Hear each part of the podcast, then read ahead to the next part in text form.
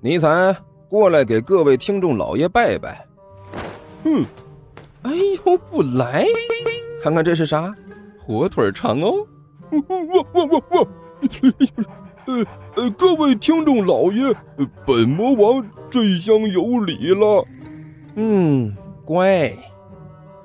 哎，欢迎大家来看我如何拯救世界啊！精彩继续，别忘了点订阅哟。哎，经理，快点开始。哦，好的。第三百五十集。越是向外走，关小雨觉得呀，浑身是越难受。终于，等走出了校园，关小雨实在是忍不住开了口：“我说，罗老师，麻烦您不要离我这么近，行不？”啊？难道人家离你近了吗？罗玉眨了眨眼睛，突然低呼了一声：“哎呀，难道说人家不知不觉的就讨厌讨厌了哈？”我我这，关小雨脸色已经是变得和紫茄子差不多了。看着面前的罗玉，完全是该不知道该怎么夸好了。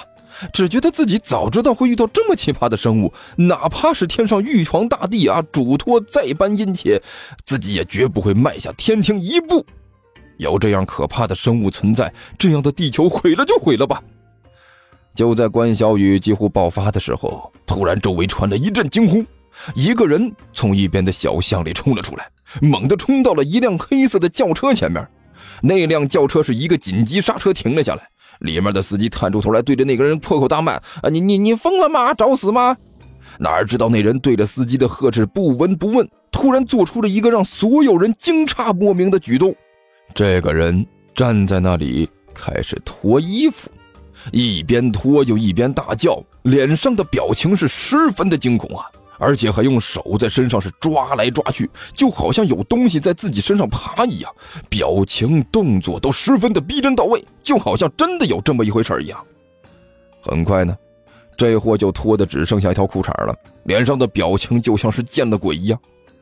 我这我去，看到他这个模样，关小雨顿时目瞪口呆。哎呀，好可怕呀！还没等关小雨回过神来呢，他身边的罗玉惊呼了一声，向着关小雨的身上就扑了过来。关小雨只觉得一道黑影腾空而起，以泰山压顶之势重重的撞在自己身上。饶是自己做了这么多年的武圣人呐，身手卓绝啊，也被这一下冲的是踉跄了几步。罗玉就像是只树袋熊一样，紧紧的抱着关小雨，把他死死的固定在中间，同时在一边是一边扭一边大声喊道。好可怕，好可怕！人家好怕怕，好怕怕呀！关老师，你一定要保护人家啊！啊，我去！关小雨顿时被罗玉搞得几乎要背过气儿去，只觉得自己身上就像是挂了个好大的秤砣一样，连忙使出这个千斤坠的功夫，稳住了下盘，对着罗玉说道：“快快快快别别抱着我，快点下来！在这大庭广众之下，你这是成何体统？”哎呀，关老师，人家好怕怕的嘛！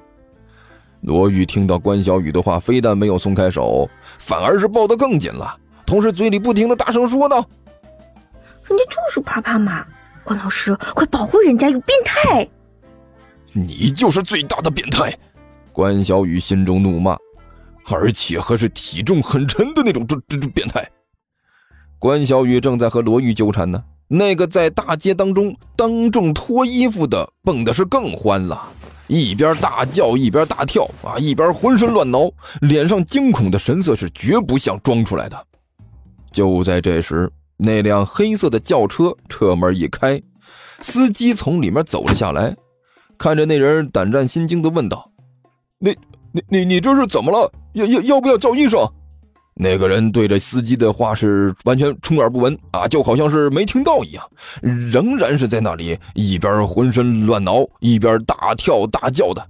然后黑色的轿车再一次一开门，一个一身僧衣的人从里面走了出来，伸手一把拦住了那个司机：“不要轻举妄动，根据我的判断，他这是中邪了，中中邪了。”司机小松一听，顿时脸色大变。大大大师，您您说他中中邪了？没错，你这学校里是怎么回事？你应该知道吧？齐剑压低声音，神秘兮兮的说道：“知知知道知道。”小宋的表情极其凝重。大师，您您的意思是说，这就是八九不离十啊？齐剑长叹一声：“阿弥陀佛，遇到这种事情，你这样的普通人是派不上用场的，所以你暂且退后，让我来吧。”大大师，您您请您请。小宋表情严肃的点了点头。阿弥陀佛。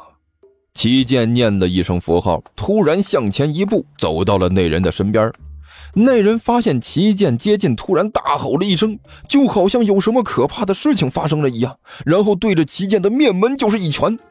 齐剑目光一冷，身子不动声色的一歪，轻而易举的躲开了这一拳。紧接着呢，他伸出手来，如同灵蛇一样切入到了这个人的中宫，诡异的绕到了他的脖子后面，在那里轻轻一掐。啊那个人闷哼了一声，两眼一翻，晕了过去。哎，看到那个和尚打扮的人的手段，一边的关小雨顾不上罗玉的骚扰，低呼了一声：“哎，姨什么姨呀？”罗玉嬉笑了一声：“快快快，关老师报警，人家害怕呢嘛！”说着，一张血盆大口就向着关小雨凑了过来。哎呦我去！关小雨顿时大惊失色，再次开始倾力挣扎。不远处的一个角落里，几个人缩在角落里看着这里的一切。哦，这个人倒是有点本事，知道本大王幻术的弱点。尼才叹着气摇了摇头。幻术是直接作用于人脑的，只要人的意识清醒，就能被幻术所操纵。哪怕是睡着了，也能进入噩梦。可是这个人直接让这家伙陷入深度昏迷，脑部暂时进入沉睡，所以幻术效果就消失了。不错不错，看来你们地球上也的确是有几个明白人的。自吹自擂吧，你就。干球在一边撇着嘴说道：“喂，胖子，你就是这么对待你的救命恩人的吗？”尼才没好气的瞪着甘球，快点儿，本大王给你一个承认错误的机会，快点啊，向本大王道歉！道歉个屁！甘球一撇嘴，就算没你们来，我也一样把事情摆平了。你那是蛮干。尼采一撇嘴，仗着自己的黑暗体质、耐打击能力，硬碰硬，简直一点技术含量都没有。管他有没有技术含量，有用就行。甘球满不在乎的说道。哎，对了，你们几个怎么到这里来了？还能是怎么来的？当然是走着来的。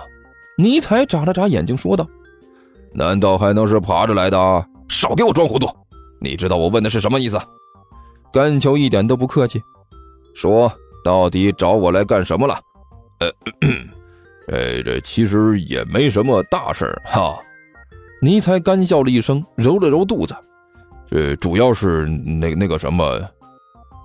这有什么好意思说的？一边的万晨一撇嘴：“哎，我们饿了，所以来找你吃饭来了。”找找我吃饭？废话，不找你找谁啊？万晨一点都不知道什么叫做客气。你自己说说，在家里留了什么？就一袋方便面，我们三个人吃，每人就吃一口，面汤都分了喝了，这样还不如不吃呢。就吃这么一点东西，反而更饿了。意思就是找我来混口饭吃呗，甘球撇着嘴说道：“基基本上就是这个意思。”尼采也不隐瞒，大咧咧的点了点头。哎，然后顺便帮了你一个小忙，你也不用太感激我们啊，举手之劳而已。听说地球听书可以点订阅，还能留个言啥啥的，呃，大家给咱整整啊，让本王见识见识呗。